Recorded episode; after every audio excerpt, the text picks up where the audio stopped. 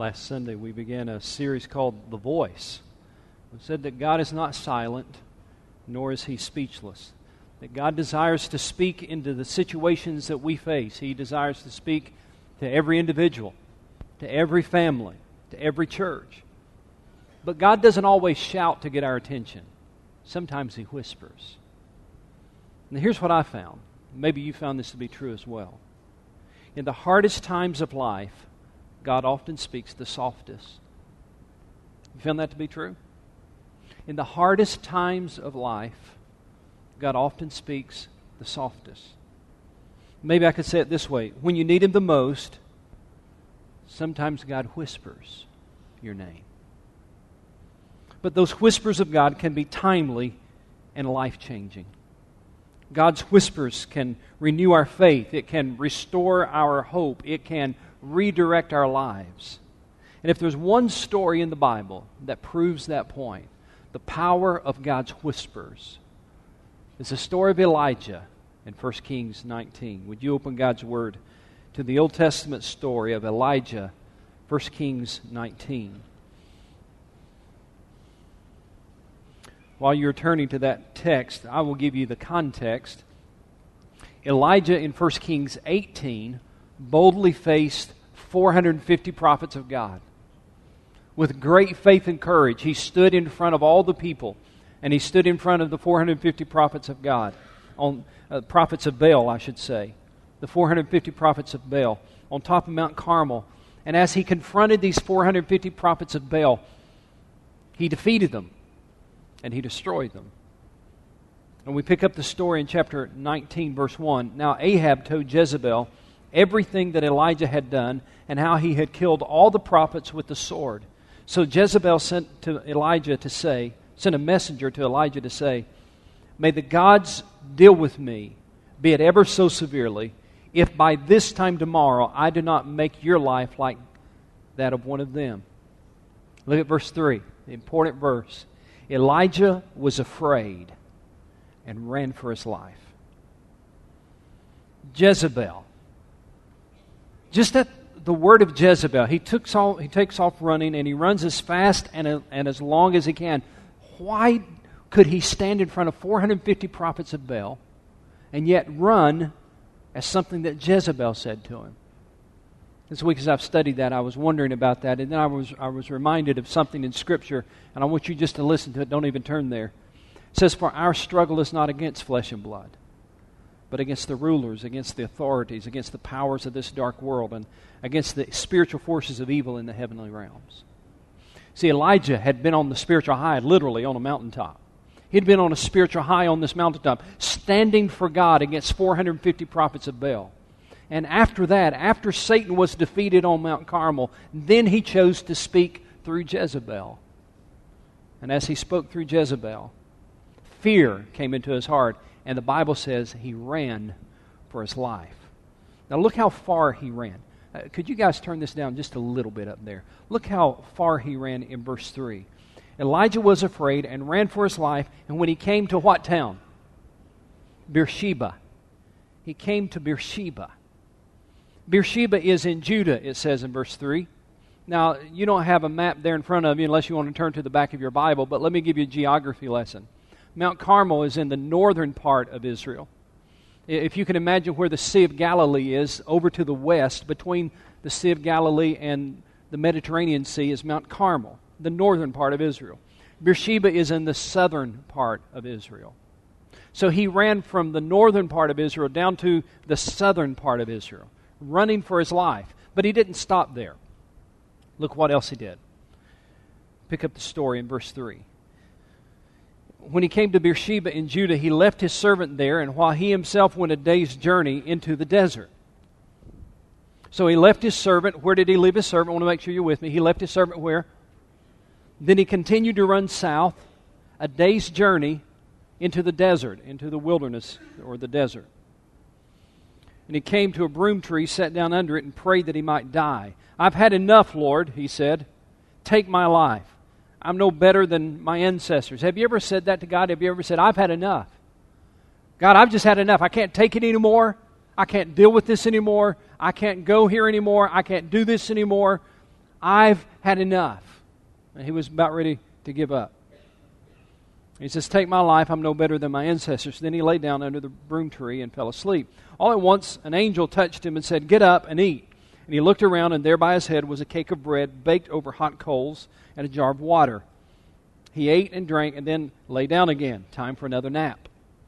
Verse 7, the angel of the Lord came back a second time and touched him and said, get up and eat, for the journey is too much for you. So he got up and ate and drank. And strengthened by that food, he traveled how long? 40 days and 40 nights until he reached Horeb, the mountain of God. Now, Horeb is an interesting place for him to end up. Many scholars believe that Horeb is the same mountain that in other places is called Mount Sinai.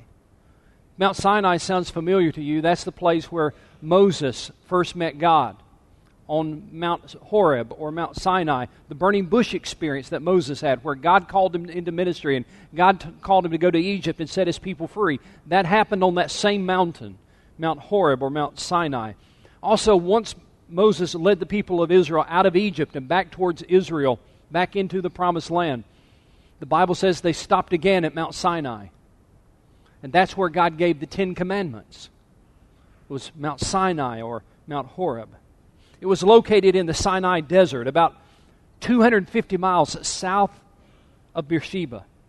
It was the land between Egypt and Israel. Again, if you geographically can picture this, in the Sinai Peninsula, near the Red Sea, was where Mount Horeb was. 250 miles south of Beersheba, almost to Egypt. And it says in verse 9, there he went into a cave and spent the night. Of all the enemies and giants that Elijah faced, perhaps none so devastated him as the giants of fear and fatigue. He collapsed in utter exhaustion and discouragement as he lay down in this cave, running for his life and hiding from Jezebel. Someone said the best of men are but men at their best. And that's true. I like the way James describes Elijah. In James 5:17, he says Elijah was a man just like us. Just like us.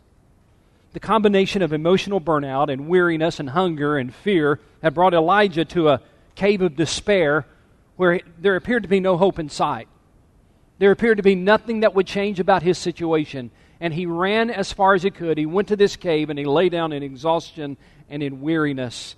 And he experienced what Bill Hybels called a dark night of the soul. A dark night of the soul. And so God asked him a question. And it's a question that implies that he was not at Mount Horeb at God's direction. But in fact, he was perhaps following his own misguided reasoning. Here's the question. It's in verse 9. God says, and the word of the Lord came to him there in that dark cave. The word of the Lord came to him. What are you doing here, Elijah? This is not where I want you to be. This is not where I intend for you to be. This is not where I intend to use you. What are you doing here, Elijah? Well, we could read it this way. What are you doing here, Elijah? You were the man not long ago who was on top of Mount Carmel. Now you're in a cave. You are the man who was standing in great faith against the 450 prophets of Baal. Now you're running at the words of one woman. What are you doing here, Elijah? Yeah, you need to understand, you probably already know this. God had no need to ask that question. He already knew the answer. But he asked it anyhow because nothing hooks us and pries us open quite like a question does. You see, you can talk at me all day long. You can talk all that you want to, and I can choose whether or not to listen. Men, you know this to be true, right? You know what I'm talking about, right? Men have that gift, right? The wife is talking and talking and talking. It doesn't mean he's listening. You can talk at me all day long, and that doesn't necessarily mean that I'm listening. But if you ask me a question, I'm drawn into a conversation. God desires a relationship with us. He doesn't want to just talk at us. He wants to talk with us. Sometimes he asks a question to pry us open. And the question that he asked Elijah was, what are you doing here? You see, Elijah was not where God wanted him or needed him. Elijah was hiding. And the courage he had on Mount Carmel was nothing more than a memory now. And so God asked him that question to begin the process of restoring this broken prophet. What are you doing here, Elijah? And I want you to look at his answer in verse 10. He replied, I've been very zealous for the Lord God Almighty. The Israelites have rejected your covenant, your broken down your altars, put your prophets to death with the sword. And, in case you didn't know this, I am the only one left, and now they're trying to kill me too. It's interesting that Elijah describes himself as very zealous for the Lord. His zealotry is now at a zero, as he's hiding in a cave. He's ready to call it quits. The Message translation translates that verse this way. I've been working my heart out for the God of the angel armies. And he was in essence saying, and what has it gotten me? How has it helped me? And my guess is some of you know that feeling. You were zealous for God. You were very involved in serving Him. You were dedicated to Him. But all of that is just a memory now. And you're ready to call it quits. Emotionally, you're burned out. Spiritually, you're dried up. But there's this deep sense of failure and disappointment as you sit in your cave of discouragement. You need the same thing that Elijah needed. You need a whisper from God. Look at verse 11. Let's continue the story. The Lord said, go out and stand on the mountain in the presence of the Lord, for the Lord is about to pass by. Then a great and powerful wind tore the mountains apart and shattered the rocks before the Lord. But the Lord was not in the wind. After the wind, there was an earthquake, but the Lord was not in the earthquake. And after the earthquake came a fire, but the Lord was not in the fire. And after the fire came a gentle whisper. Theologians call these demonstrations theophanies. That's a big word that simply means manifestations of God. In the Bible, God would sometimes dramatically manifest Himself. Sometimes He would dramatically manifest His awesome presence and His awesome power. They were theophanies, manifestations of His power and His presence. And that's what God did for Elijah. But, think about this. Elijah had already seen that, hadn't he? Isn't that what happened on top of Mount Carmel? Fire fell from heaven. He saw a theophany. He saw the awesome manifestation of God's presence and God's power. He had already seen that. So why this display? Why this rerun? I think God was saying to Elijah, listen, you may be frazzled and afraid and ready to quit, but I want to remind you, I'm still who I was on Mount Carmel. I'm still God. And may I say to you, dear friend, even if you're experiencing a dark night of the soul, He's still God. Your feelings do not change who He is. The darkness you are experiencing does not change who He is. And so God gave this dramatic display to remind him, I believe, I'm still the same God you saw on Mount Carmel. The problem is you're not the same Elijah I saw on Mount Carmel. What are you doing here, Elijah? Then after this dramatic display of power, there was what the Bible calls in verse 12, a gentle whisper. When Elijah heard it, he stepped out of the cave and he met with the Lord. Verse 13. When Elijah heard it, he pulled his cloak over his face and he went out and stood at the mouth of the cave. Then a voice said to him a second time, and I believe perhaps said to him in a whisper, what are you doing here, Elijah? And Elijah gives the same old answer he gave before. He replied, I have been very zealous for the Lord God Almighty. The Israelites have rejected your covenant, broken down your altars, put your prophets to death with the sword. And I am the only one left, and now they're trying to kill me too. There are three truths I want you to grab hold of today before we leave based on this story of God's interaction with this discouraged prophet. Three very simple truths, but three very powerful truths. Here's the first one. Please, maybe write this down. Here's the first one. God knows where you are. God knows where you are. Here's the reason I say that. In verse 3, Elijah left his servant where? In Beersheba. So from Beersheba on, Elijah was by himself. In Beersheba, he left his servant. Then he went a day's journey alone into the desert. And after that, he traveled 40 days and 40 nights alone until he reached Mount Horeb. And when he finally went into the cave, there was not a person on the planet who knew where he was. But there was a God in heaven who knew exactly where he was. God knew exactly where he was. Guys, I don't know if, maybe ladies too, I don't know if you've ever had this experience, but I've had it. I've been out hunting before, and I've gone hunting. I just told Lisa I was going hunting, didn't tell her where I was going. I was going by myself, and nobody else knew where I was hunting. And I've had those experiences where I've been out in the middle of nowhere, and I thought, there's nobody on the planet who knows where I am right now. I mean, if something were to happen to me, which is not the smart thing to do, to go by yourself, not let anybody know where you are, but I've thought it more than once. Nobody knows where I am except God. And God always knows where I am.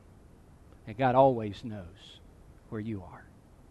Elijah ran for 40 days and 40 nights by himself across the desert, wandering around and finally stumbling his way into a cave, and nobody knew where he was until he heard the voice of God. What are you doing here, Elijah? David said it best in Psalm 139. David said, "O Lord, you have searched me and you know me.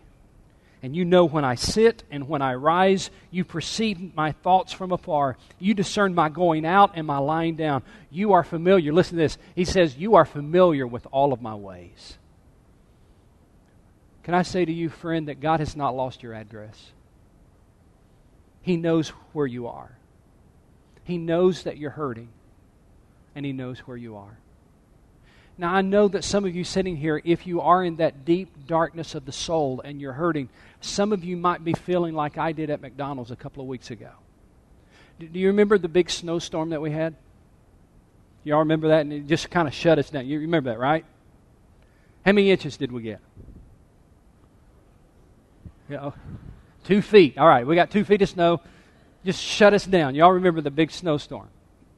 After being in the house for a couple of days, we decided to go sleigh riding, and we borrowed a sled, and we went over to Easley to a park, and we went sleigh riding and had a good time. And after that, we decided, well, you know, after you've been in the house for a while, you go stir crazy. You just want to get out and do something. So we said, well, let's go get something to eat. And so we drove into Easley on 123. Most of the places were still closed. The roads were still semi-clear but not totally clear, and most of the eating establishments were closed. But we noticed that McDonald's was open. And so we quickly pulled into McDonald's. You know, that's better than nothing. So we went into McDonald's, and Lauren and Jonathan were just going to go in and get something because the drive-through line was just backed up big time. It was over in Easley. It's too wide, and there was probably about 10 cars, at least 10 cars in the drive-through line. So we said, why don't y'all run in and get something? We'll take it home. I said, okay. So Lauren and Jonathan jumped out. They went to go inside. They came back and said, that's closed, just the drive-thru is open. I said, okay, so we'll get in line. So we got in line, and we were waiting, and you know, it was moving slowly, but it was moving. And I happened to look behind me. There was probably, no exaggeration, probably about 15 cars behind me. So I turned to Jonathan, who was driving. I was in the passenger seat. I said, son, we got here at the right time. I mean, look at all the cars behind us. Good night. And then the line was moving slowly, but it was moving. Now, and I felt sorry for the guys working inside. They got to be overwhelmed. I mean, you know, we were just sitting there a long time, and it was just moving real slow, but it was moving just real slow, and I kind of felt sorry for him. I should have knew something was wrong when a lady came by us. She was driving, and she had her phone out like this, and she was filming us as she drove by and laughing. So that's strange. Well, what's wrong with that nut, you know? Just so we sat there another 5 minutes or so. We were in line for 15, 20 minutes, but I mean, where do you go when it's the only show in town that's open, right? And so we just waited our turn, and eventually, those two lines, you know, slowly moving. Eventually, we got up to the speaker, and we waited for the lady, or the guy, whoever's going to wait on us, didn't hear anything yet, but, you know, they were busy on the other side, the other line, and So we were waiting and waiting and waiting. Suddenly we see this guy in a car come around the other way, the opposite direction. He come by and he stopped right beside me. My window was down. He stopped beside me and he said, "They're closed." I looked at Jonathan and he looked at me and it's like, no, they're not closed. The cars have been moving. And he pulled on away and we sat there debating. What do we do? Because we are now at the speaker. We're going to lose our place in line. And we noticed, well, you know, I haven't heard anything come over those speakers. Well, and so Jonathan said, let's just go check. So we pulled out a line, and I'm thinking, I don't know if this is a good idea. We're going to have to go back around and get in line again. And we get up to the other side. Sure enough, they were closed. I mean, closed. Nobody there. Except 25 cars in line, thinking they're getting food. And so we felt obligated to go tell the people who were in line that it was closed, you know. So we turned around, did what the other guy did for us, and we came around, and we got to the guy who was at the speaker. His window was down, my window was down. I said, "They're closed." He looked at me like I was a nut. No, they're not closed. The line's been moving, you know. They're not closed. And then we said, okay, we just kind of, you know, did that. And we started to drive off. And we just started laughing at all the people who were in line. And then there were more. We were trying to get out, but we couldn't get out because cars were still coming in. And we were laughing at them because we know they're closed, but the people in line won't believe us. Here's the reason I had problems believing that. What I was hearing did not match what I was seeing. I was seeing the cars move up. I was seeing the line move. And though he told me they're closed, I didn't believe him because what I was seeing was something very different. And when I tell you that God knows where you are,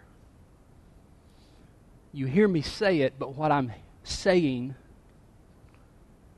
sounds a lot different from what you're hearing, from what you're seeing. What you're hearing sounds different from what you're seeing in your life. What you're hearing when I say God knows where you are. You say, "Preacher, I hear that, but what I see in my family looks a whole lot different. I hear that, but what I see in my life looks a whole lot different. What I see in my home." I hear what you're saying, but it doesn't match up with what I'm seeing. And you have a hard time believing that God knows where you are. Because you're in that cave of despair. You're in the darkness of the soul. Then you can hear somebody tell you, well, what you see doesn't match up. All I can do is be the person who comes around to tell you the truth. And here is the truth. God knows where you are. If he can find Elijah in a cave in the middle of the desert, he can find you. He knows your address. He knows where you live. He knows where you are. And you are not forgotten. In fact, that brings me to the second point. Not only does God know where you are, here's the second simple, powerful point I want you to get. God is near. God is near. Now, as I studied this text, I had to ask myself, why did God whisper? Because he already spoke in a voice in the cave, right? God spoke to him the first time, said, "What are you doing here, Elijah?" Elijah heard him fine. He spoke to him in the cave fine. And then God said, "Now, I want you to go out to the mouth of the cave, and I want you to experience the presence of God." And when he went out to the mouth of the cave, after the wind and the earthquake and the fire, then he heard this whisper. And as I studied this, I thought, why did God whisper? But I need your participation today in order to answer that question. I want you to turn to somebody near you. If you don't have somebody near you, you're going to have to turn around perhaps. If you don't know that person, just introduce yourself. And here's what I want you to do. In fact, take 15 seconds and introduce yourself in case you don't know them. Go ahead, get somebody. All you need is their name. You don't need their history or anything. All you need is their name. All you need is their name. This is not a time to get a date. All you need is their name. Okay? All right, you got their name? Here's what I want you to do. I want you, listen carefully. Some of you don't follow directions very well. Turn to someone near you and whisper, "What are you doing here?" and put their name in the blank. Just whisper that to them. "What are you doing?" Go ahead, whisper.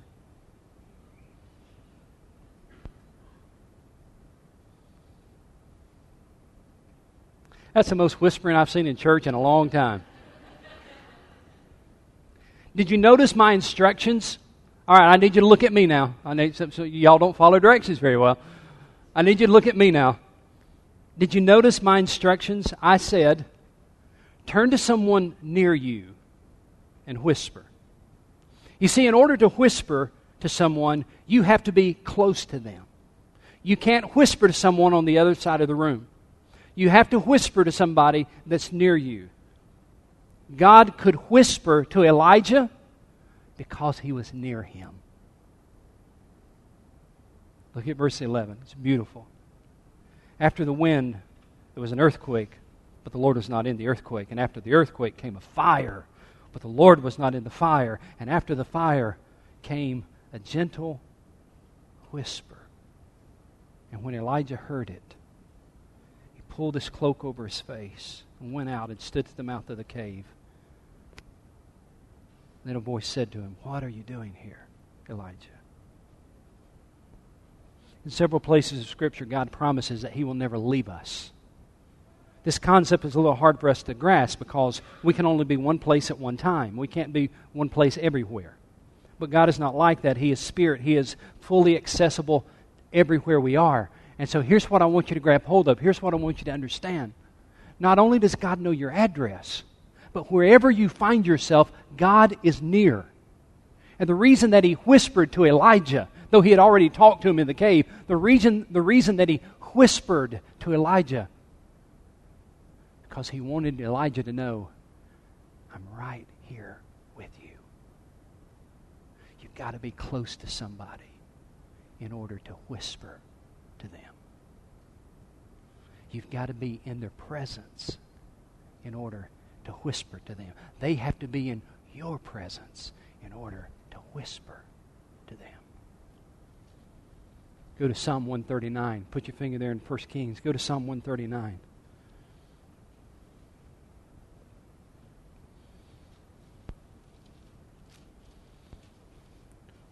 Psalm 139, verse 7. "Where can I go from your spirit?" David asked. Where can I go from your spirit? Where can I flee from your presence? If I go up to the heavens, you're there. If I make my bed in the depths, you're there. If I rise on the wings of the dawn, if I settle on the far side of the sea, even there your hand will guide me. Your right hand will hold me fast. And if Elijah was reading that, he'd say, I know you're exactly right.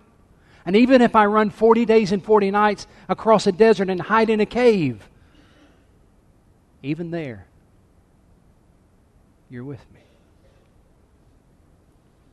Some of you need to hear that today. No matter where you are, God is near. On our jobs, in our marriages, in our neighborhoods, in our cars, the omnipresent God is with us, offering us courage and peace. His presence is important all the time, but I want to tell you something. His presence is critical in tough times, isn't it? It's critical. Psalm 34, verse 18 says, "The Lord is close to the brokenhearted." He's close to the brokenhearted. Here's what that means to you and me. If you're a believer, whenever you feel the ceiling caving in on you, and you feel like life can't get any worse and it's probably never going to get any better, I want you to know there is a comforter walking by your side. He knows your address. He's near you. He has not forsaken you.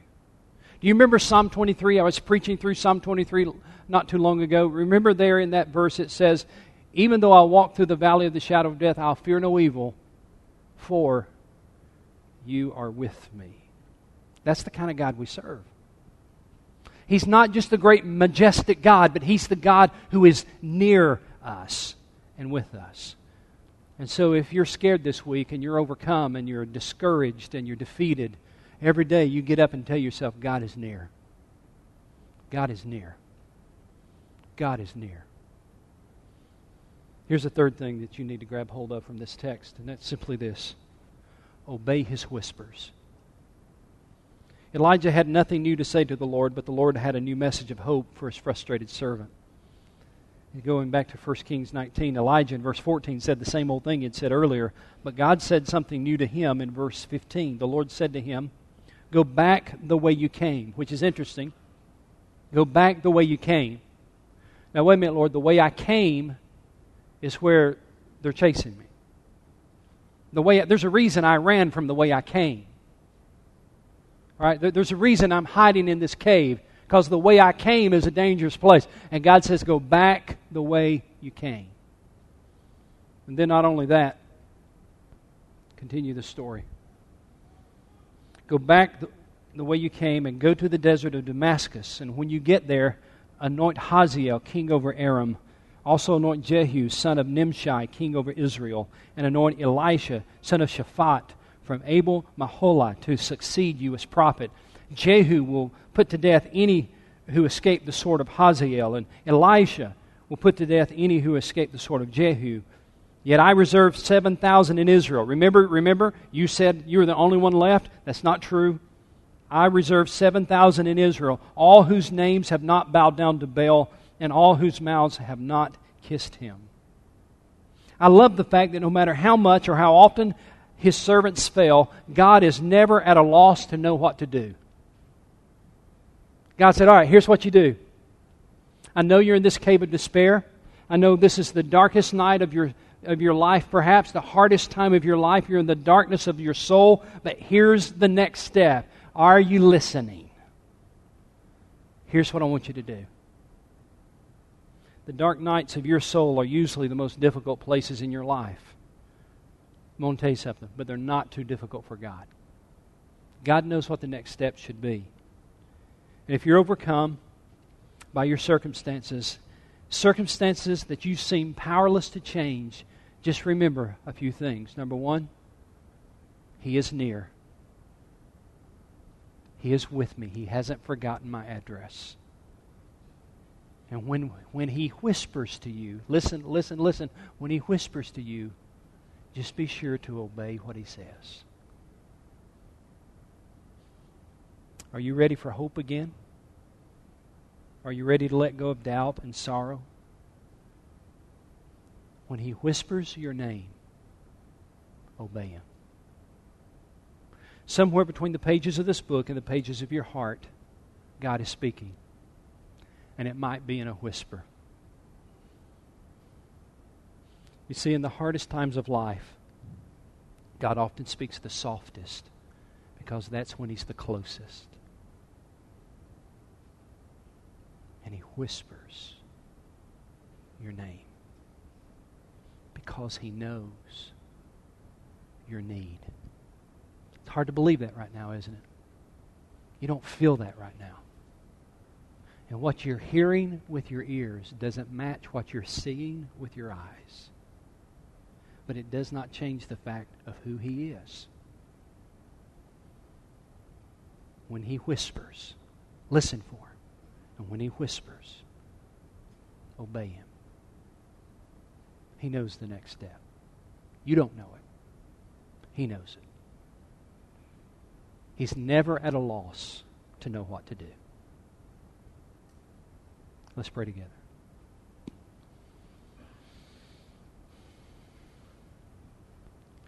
Father, I want to thank You that in the circumstances of our life, You whisper tenderly and patiently and persistently.